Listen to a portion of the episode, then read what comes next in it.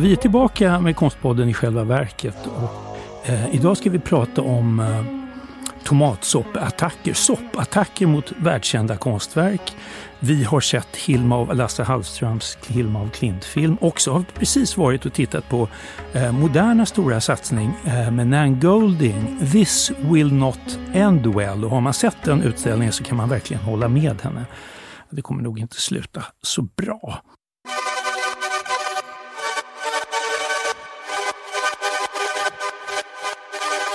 This will not end well kunde ju vara även rubrik på klimatångesten. Ja, verkligen, för att det var bara häromdagen som FN gick ut med att temperaturen, alltså vi är bortom tipping point typ, och att vi nästa århundradeskift kommer temperaturen ligga bra mycket över vad alla hoppades på.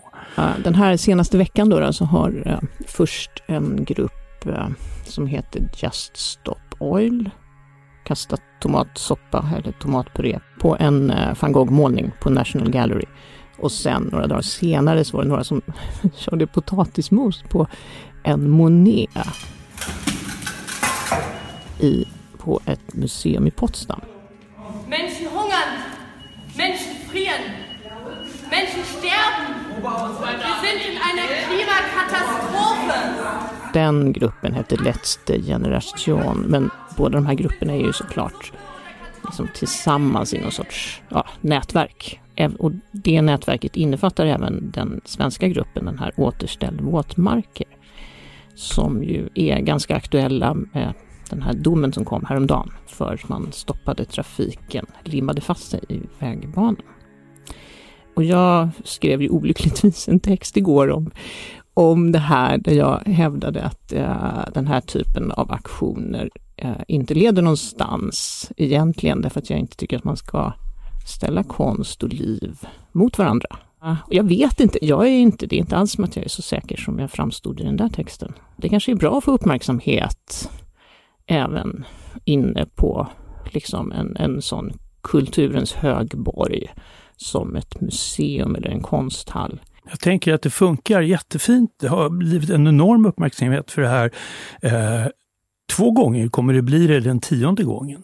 Det vet man ju inte. Nej, det vet man inte. Det är en sorts marknadsföring kan man säga av klimatkampen. Och då är det väldigt, väldigt högt värderade fetischobjekt av världskända konstnärer som blir måltavlor. Och då kan man som tur var, tycker jag då, som ändå värnar kulturarvet, utgå från att de är inglasade. De var ju det. Ja, de var det. Sen här Barberinimuseet i Potsdam kunde ställa ut målningen raskt igen. Men någon gång så blir det ju så att tomatsoppan träffar direkt på, vad vet jag, oljefärgen eller temperan eller pigmenten, vad det nu kan vara. Och då, det är inte kul. Någon gång kan det bli så, men sen tänker jag också att det någon gång kan bli så att det enda man får är förhöjd säkerhet och visitationer. Det är klart, alltså det tycker inte jag man kan beskylla aktivister för att framkalla egentligen. Men jag kan ju också tänka mig en sån utveckling. Jag vet inte att museer och konsthallar ska vara misstänksamma mot sina besökare. Jag vet inte om det är ett bra resultat. En tråkig utveckling. Jag har hittat en i den tyska tidskriften Der Spiegel, som också är på det här heta ämnet. Har jag hittat en text, en intervju med Anna Kretz, som är medgrundare av Museums for Future. Hon är också konstrestaurator och blir alltså direkt drabbad kan man säga av potatismoset på tavlan i sitt yrke. Och hon känner faktiskt för de här bildstormarna.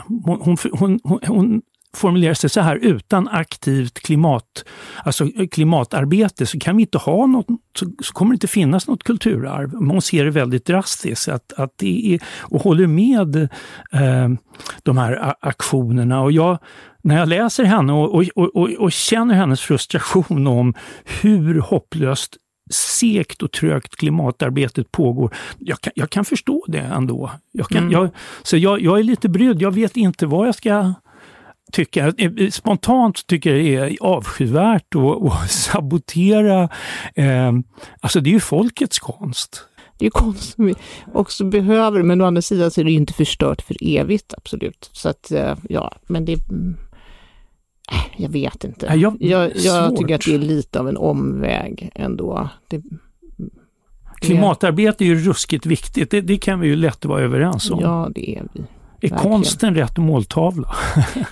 Det är vi inte säkra på. Så kan vi säga. Gud, vi är ju lika veliga som när vi satt här med Lars Vilks. Och ja, jag vet. Men det är känsliga grejer det här.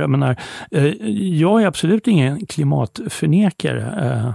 Det vill jag bara säga. Jag vill också absolut bara säga det. Men det är väldigt mycket också med klimatet, tänker jag, åtminstone för mig, som är men det är väldigt viktigt, men alltså att jag alltid, min generation tror jag, alltid har det här men. Alltså jag tror ett lite slött men. Ja, men det tror jag bara vuxenblivandet, det är att man har lagt några decennier bakom sig och kan se både för och emot typ parallellt, och då blir det ofta så.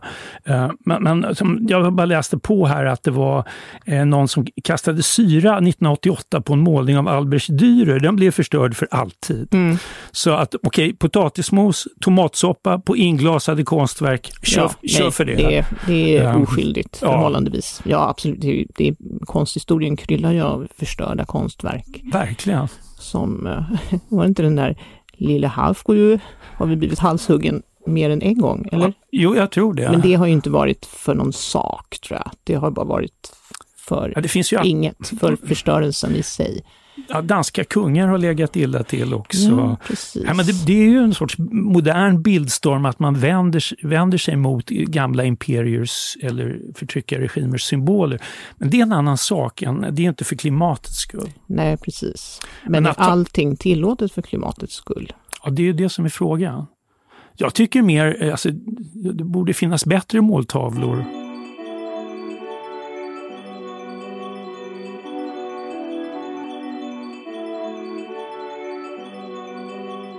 Vi kan sväva vidare till den här utställningen vi just såg. Alltså, vad fin den var, tycker fantastisk, jag. Fantastisk faktiskt. Det är då... Det var enklare att säga. Ja. Jag blev så berörd. Nan Goldin är ju en fotograf född 1953 i New York i en judisk-amerikansk familj. I started taking pictures because I wanted to make films. I found a way to make films through putting stills together by making slideshows. Those are my films. I'm going to have a retrospective that opens in 2022 in Sweden. I'm being presented as a filmmaker. Hennes mest kända verk som har gått runt, det växer hela tiden så att det är aldrig klart. Kanske klart nu. Det heter The Ballad of Sexual Dependency och det har visats i olika former som stillbilder, som bildspel i decennier faktiskt. Mm, nu visas ju det som en av 6 olika liksom bildspel / filmer skulle man kunna säga. Det är några av de här. Det är liksom byggt som de kallar för en stad. Det är liksom små bon på något sätt. 6 små utställningsplatser. Som stora är liksom svarta tält. Ja, precis. Som man kan liksom gå in i. Det är väldigt mjukt och fint. Och så kan man se ett sånt här bildspel i taget. Och den här är ju den som kommer direkt när man kommer in. Så det är liksom kanske det första man ser. Och jag hann inte igenom alla faktiskt. Det är ett par timmar om man ska se alla bildspel. Men det var ju väldigt, väldigt fint gjort. Arkitekturen har jag faktiskt inte sett något så spännande, tror jag. Moderna. Väldigt genomarbetad och jag fascinerades. Jag satt längst bak på bänken längst bak när jag såg The Ballad of Sexual Dependency och då hörde jag klick när bilderna byttes och då blev jag bara först så här rent tekniskt intresserad därför att Nan Goldin har ju gjort det här som bildspel förut och då undrar jag, är det så att om man liksom kör det här, klicket, det är digitaliserat numera? Nej. Kuratorn Fredrik Liv visade mig, det är 9 projektorer då som så här... sådana här rondeller som diabildsrondeller som synkade, som snurrar runt helt analogt. Och jag vet inte vad, men det gör någonting med utställningen. Att det är ju ett historiskt material från 70, tidigt 80-tal och framåt. Det gör någonting med autenticiteten. Det kommer väldigt nära. Ja, verkligen.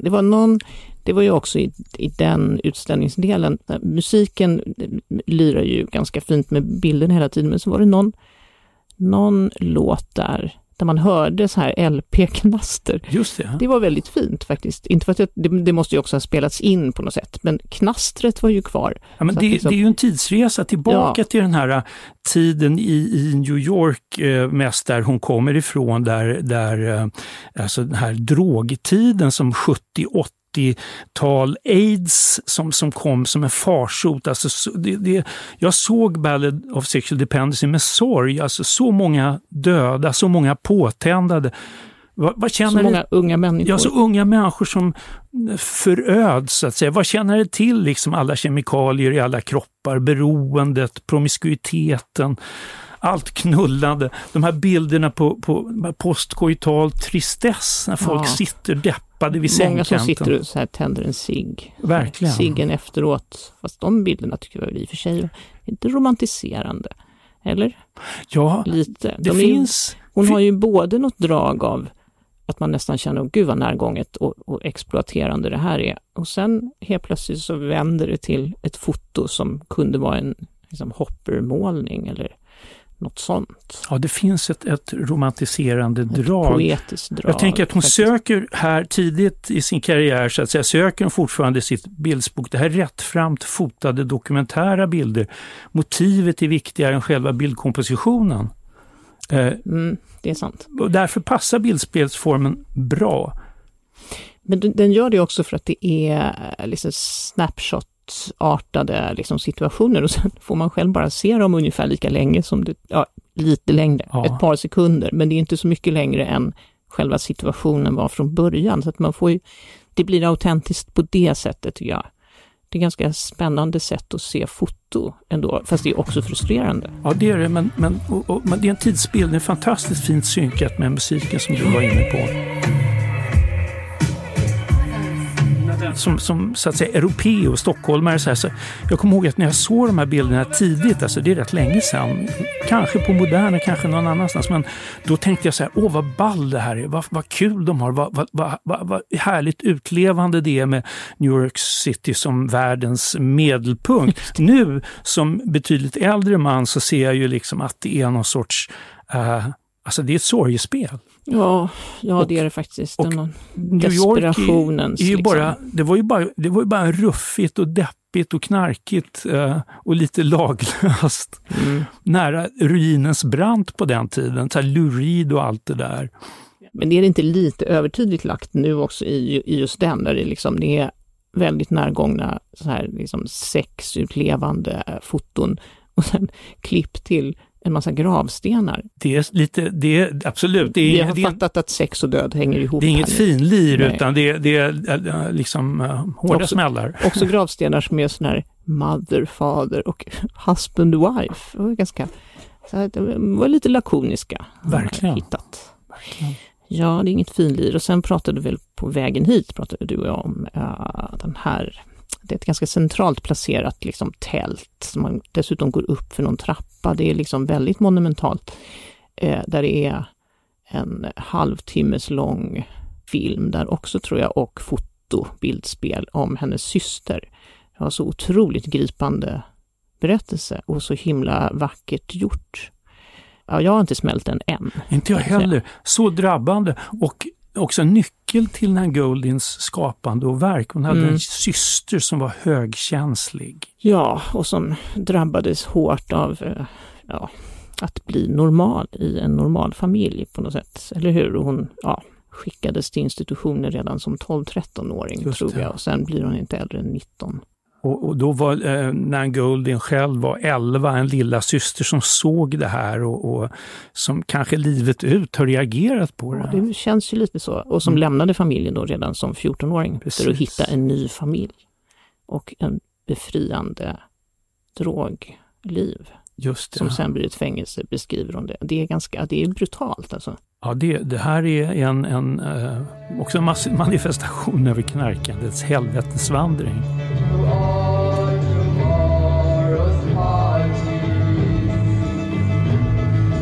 men oerhört sevärt tycker jag. Fint, alltså de här bildspelen, det är väldigt välgjort. Det är verkligen en utställning som man kan komma tillbaka till flera gånger, tänker jag. Och det är, ja, allting kommer väl inte sluta väl, eller? Av någon konstig anledning är jag ändå ganska upprymd efter att ha varit där. Så att, ja, som man blir när riktigt. Man ser stor konst, tycker jag.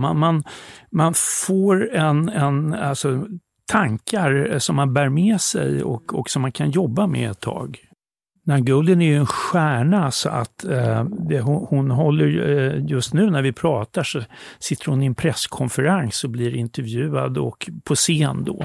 Mm, har ju blivit, alltså tagit sig igenom alla de här åren av misär och blivit en internationell storhet inom fotografin. Också som kvinna kan man säga en av de stora som slog sig igenom i början av sin karriär, galleristers motstånd och annat. Just det, ja, det var ju en dokumentär om henne som fick Guldlejonet på Venedig filmfestivalen. Vi tror vi nämnde det i någon tidigare podd faktiskt. All the Beauty and the Bloodshed. Hur hon har kämpat mot de här läkemedelsfamiljen. Sackler och Oxycontin var det. Precis. Enormt beroendeframkallande opiaterna som ligger bakom ganska höga siffror för alltså dödlighetssiffror i USA. Och som också sponsrade ett och annat museum tror jag förut, men inte längre. Genom Nan Goldins idoga arbete kan man säga. Precis. Ja, det går också att hon ger ju inte så många intervjuer. Utan det är väl liksom TTDN och Situation Stockholm. Det är ganska fint att hon valde Situation Stockholm. Det är inte illa faktiskt. Snyggt gjort, tycker jag.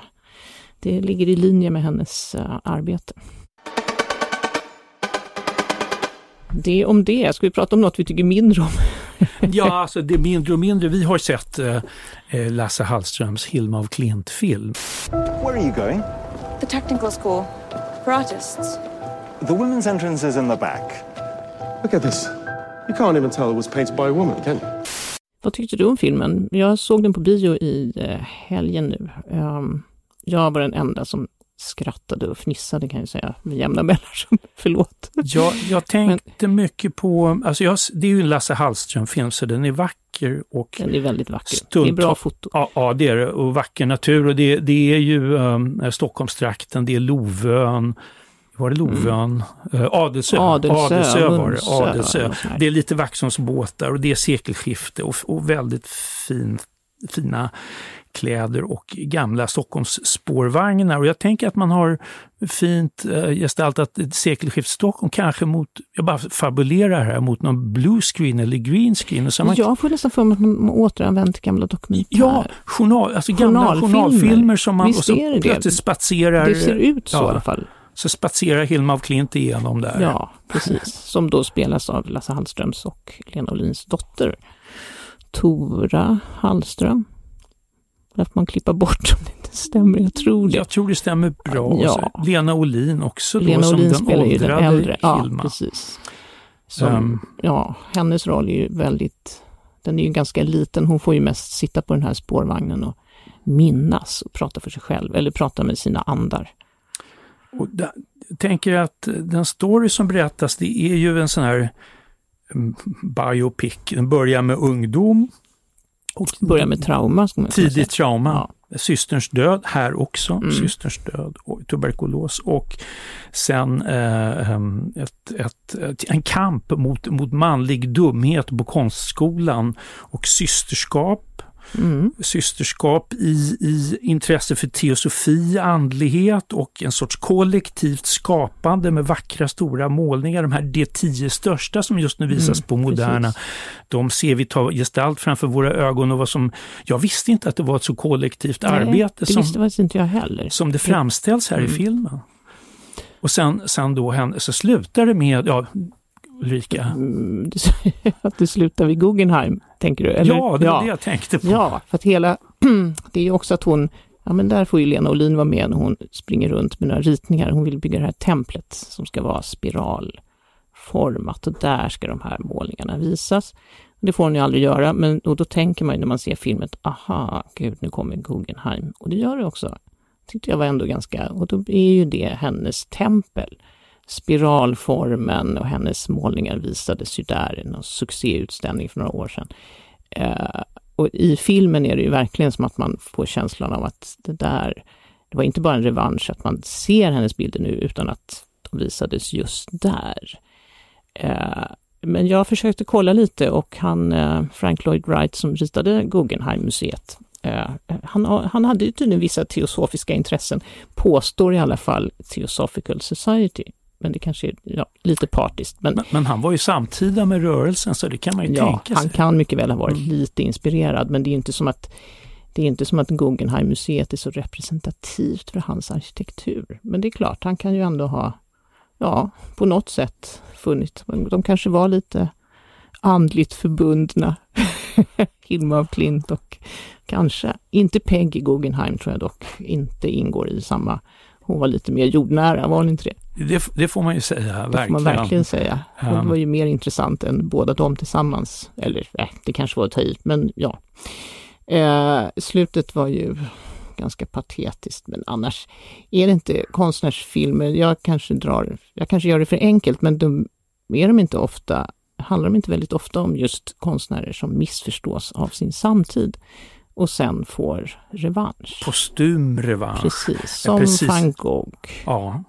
Typ Caravaggio kanske. Fast filmen om Caravaggio är tvärtom då en av de bästa konstnärsfilmerna. Ja, av Derek Jarman. Precis. Underbar film. Ja. Men jag tänker på den här Loving Vincent, Van Gogh-filmen som ju på sätt och vis var alltså den kom 2017. Den tecknade, den var ju den var ju målad med och liksom skenbart målad i oljefärg i Van Gogh-stil. Ja. Precis.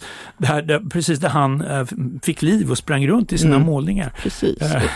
Och där man liksom, och där man också har en teori om hur han dog. Va? Just det. Som jag minns den. Alltså jag tror jag såg den och tyckte den var jättetöntig på något sätt. Fast nu när jag ser tillbaka på den så tror jag att den är lite kul ändå. Ja, man lär sig lite av Van Gogh. Bra grepp. Den var rätt rar alltså. Ja. Det var inte så hemskt. Sen var det ju filmen om Tove Jansson. Det är ju också lite av en revanschfilm. Lite.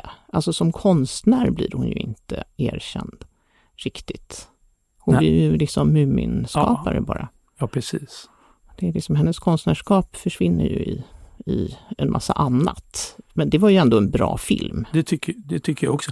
Alltså, ofta blir det som att det blir en sorts hjältehistoria. Konstnären är en kämpande, ensamme rebellen. Och då finns det den här av Julian Schnabel som heter Basquiat, den svarte rebellen.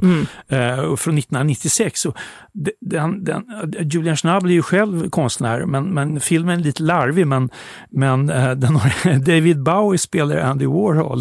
Det är ganska förtjusande faktiskt. Ja. Han går kring där som en väldigt mager Andy och är lite frånvarande. Det är ju passande ändå. Sen har jag ett vagt minne av någon Francis Bacon film, men som också är sådär olycklig och med sociala problem och inte riktigt kan lira med sin omgivning. Det är väl det som ofta blir det gemensamma draget för konstnärer på film, är det inte det? Alltså den här romantiska konstnärsmyten är ju död i vår samtid kan man säga. Men den finns i filmerna. Den lever ju i filmen. Jag tänker på en annan här, Mr. Turner, som handlar om av Mike Leigh, en kvalitetsfilm får man väl säga, men han går omkring här Turner då som en brummande gubbe och går på bordell och är allmänt otrevlig, men målar då fantastiska, oerhörda alltså havsbilder, gudabenådad, och det är som att det här ganska eländiga livet och den fantastiska konsten, de ger någon sorts cylindermotor när den ena åker ner och åker den andra upp sådär. Just det, man måste vara en jobbig gubbe om man ska måla fantastiska målningar. En kämpande varelse. Men tillbaks till Hilma så tänker jag att den ändå den bygger ju mycket på alltså att lite, alltså hon möter möter ju konst av Kandinsky, hon möter Rudolf Steiner. Det bygger mycket på den här boken som tyska konstkritiken Julia Voss skrev och lyfte fram henne som den första abstrakta konstnären helt enkelt, som då inte har blivit erkänd som detta förrän nu. Och du har lite åsikter om hon verkligen är den första abstrakta konstnären. Har inte jag sagt de här sura åsikterna? Jo, men jag tänker att de är relevanta. Nej, men här. Det är ju någonting lite eget med den här jag målar som andarna säger. Det är ju kanske något lite annat än jag vill testa ett nytt konstnärligt uttryck. Men å andra sidan så hon testade ju ett nytt konstnärligt uttryck. Det får man ju inte ta ifrån henne. Men samtiden, ja just det, hon ställde ju inte ut dem där. Nej, de visades ju inte. Nej, mer än för då, lärare. Men visst sådana. Får vi se hur andarna för hennes händer så att säga? I filmen? Jo, det är någon sån här, lite så här trans på något sätt. Just i filmen. Jag tänker att, nu har ju Lasse Hallström sagt att han också hade kontakt med Hilma af Klint när han gjorde sin film, så att antagligen är det sant, eller typ, eller inte. Men hur som helst är väl liksom konsthistorien skrivs ju utifrån vad som visas och vilka som liksom, vad kritikerna har tagit upp och inte tagit upp och vad konsthistoriker tar upp och inte tar upp. Det blir lite sådär, det är klart man kan se henne som en sorts pionjär, men hon hann ju inte påverka någon. Och då är det svårt att säga att hon var pionjär, eller? Förrän nu kanske hon påverkar postumt. Alltså, nu kan hon ju säkert göra det. Men jag tänker att hennes verk kan vara inspirerande. Jo, det är sant. Det kan de nog vara. Men de var ju liksom inte med på banan då. Jag menar, det går säkert att gräva upp någon som målade kubistiskt i sin ensamhet inom Picasso. Alltså, men det gör ju inte den personen till pionjär när det har varit utanför liksom, systemet, eller? Tänker jag. Det är någon scen i filmen där när det är en Kandinsky-utställning på Konstakademin, ska det väl föreställa? Jag tror det. Typ. Och det där försökte jag ta reda på om det stämde. Jag vet bara att han ställde ut i Malmö, men det stämmer ju säkert att han även var i Stockholm, jag vet inte. Men där Hilma då får höra att det här är så fantastiskt, det är det nya. Och hon är jättebitter och bara, vadå, det där har jag redan gjort. Typ, Kandinsky var ju också antroposofiskt intresserad och liksom höll ju på med massa sådana här auror och sånt. Så att det var ju inte, de var ju inte så långt från varandra. Det låg i tiden, det andliga intresset. Och finns även idag. Jag tänker att filmen ändå kan vara ha sitt värde som liten konstkurs och lite så. Och också som kvinnoöde, tänker jag. Absolut. Jag har hört nu att det är väldigt många som stör sig på att hela filmen är på engelska, men att de ändå säger de svenska namnen på svenska, att det skär sig. Jag vet inte om det Mansö Kammarkagata. Jag vet. Jag vet inte om jag störde mig så mycket på just den detaljen. Men det var ju några svenska skådisar med faktiskt, men alla höll sig till mycket professionell, antingen brittisk eller amerikansk engelska. Ja, det var lite blandat. Ja, men det här Guggenheim-beställningen och så vidare gör ju att Hilma af Klint nu är en internationellt gångbar produkt. Ja. Och jag tänker att den här filmen nog kan gå rätt bra internationellt. Det finns potential. Säkert. Det kommer komma ännu fler Hilma-hörnor i olika museishoppar. Jag var faktiskt i det här, det är ju ett rum, och så ett litet sidorum också med två små, det är några små verk av Hilma af Klint också som visas nu. Men det här rummet med de där 10 stora, det är ju jättevälbesökt naturligtvis, och väldigt stillsam och andaktsfull stämning. Så att det är klart de kommer få betydelse. Jag menar, det är liksom det man ser tar man ju till sig. Och så är det vackert. Det är ganska vackert. Jag håller med det ganska. Jag vet inte, jag har svårt att... Det känns som att det är så överjobbat, helt enkelt. Det är ingen sensation att de visas längre. Det är kanske lite som de där attackerna med tomatsås, så att det är liksom, 10:e gången så kan man börja gäspa. Vad har de tagit den här gången? Åh nej, Rembrandt. Precis. Det finns ju många mästerverk som bara väntar, så att säga. som bara väntar på lite mat. Ja, lite dressing. Precis. Ja, det var väl ungefär det vi hade att säga, va? Vi har nått vägs ände för denna gång, tror jag. Ja, vi har det. Det tror jag. Tack Ulrika. Tack så mycket Clemens. Du har lyssnat på en podcast från Aftonbladet och Svenska Dagbladet. Ansvarig utgivare är Anna Karenborg.